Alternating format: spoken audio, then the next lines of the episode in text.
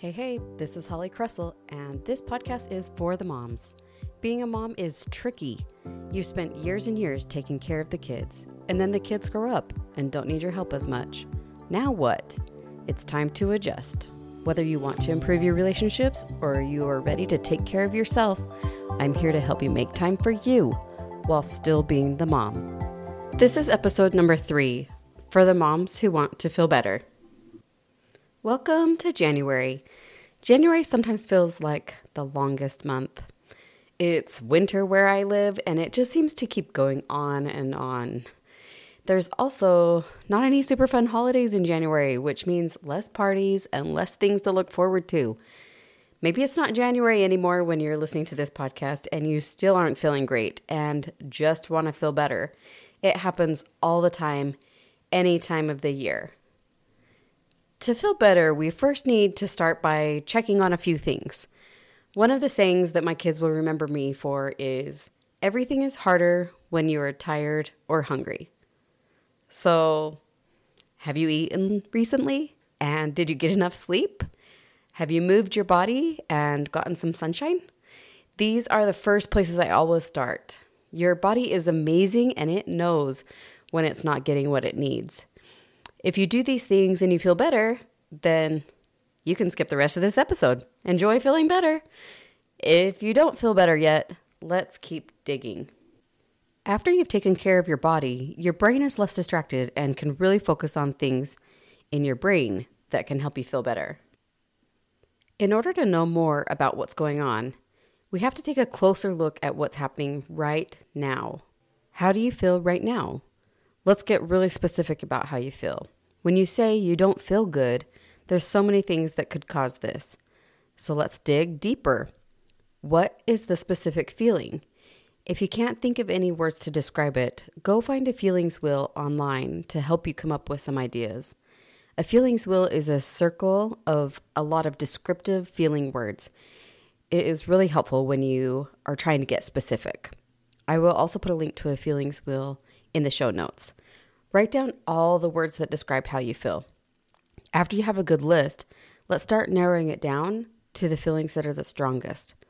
What ones are bothering you the most? Once you have it narrowed down to one or two feelings that are keeping you from feeling better, let's ask a few questions about these feelings. First, why is it a problem to be feeling this way? Let's dump it all out. Write down anything that comes to mind. Don't filter your thoughts and don't be timid. Getting it all out of your head and onto paper is called a thought download. I like to use thought downloads in my coaching a lot. It's so helpful. After you get it all written down, then you can look at the things that are going on inside your head. Maybe you can see a theme or a pattern. Now you're ready for the second question What is the thought that is creating this feeling for you?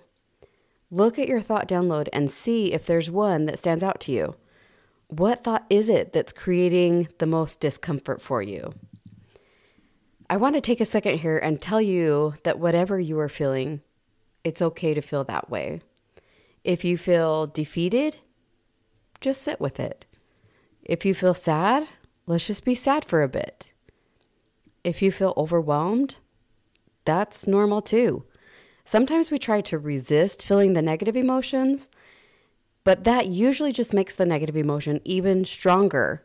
We like to feel bad about feeling exhausted, or we feel guilty for not being happy. The feelings pile on top of each other, and the negative emotions get bigger and bigger. When we give ourselves permission to feel the negative emotion, it will usually dissipate after a short time. Okay, the next step this is where you probably think I'm going to tell you to change something or think something different, but I'm not. I have learned that the best way for me to make progress in feeling better is to just get curious about what I'm feeling and thinking. Being aware of what's happening in my brain is when I usually get more clarity on why I'm feeling the way I am.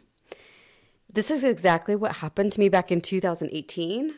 I was feeling stuck, restless, unfulfilled, unchallenged, and had a lack of purpose. This was the year I found coaching. I got brave and signed up to go to a week long coaching event with the hopes of feeling better. What happened was it was actually a deep dive into me. I thought those coaches were going to tell me how to feel better, but they didn't.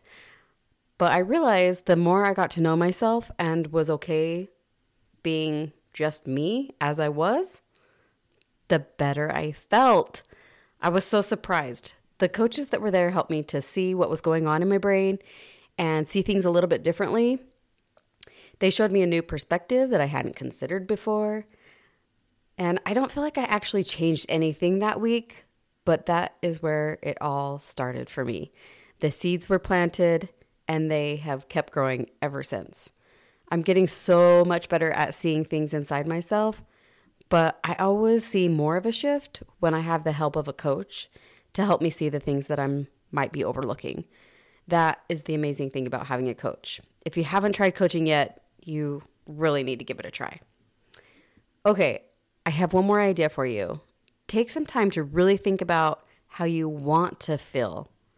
I recently read something about how our biggest growth can come when we take the time to look inside ourselves and evaluate what we see. I sometimes find it tricky to take the time to do both parts look inside and evaluate. But when I do it, it's always worth it. After you find the thought that is causing you to not feel good, let's ask a few more questions about it. Do you want to keep this thought? What do you want to feel instead of your current feeling? And how does that look different than what you're doing today? See if you can come up with a different way to look at your situation. Visualizing how you want to feel will give your brain something to work on and aim for. Our brains are so tricky sometimes. They want to feel better, but sometimes they think that it is too much work to figure out. Our lower brain likes things to be easy. I love teaching my clients about the motivational triad. Our lower brain has three default rules they are to save energy, avoid pain, and seek pleasure.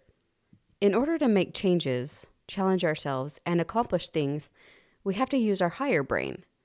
So when you don't want to do something, that's normal. That's just your lower brain trying to keep you safe.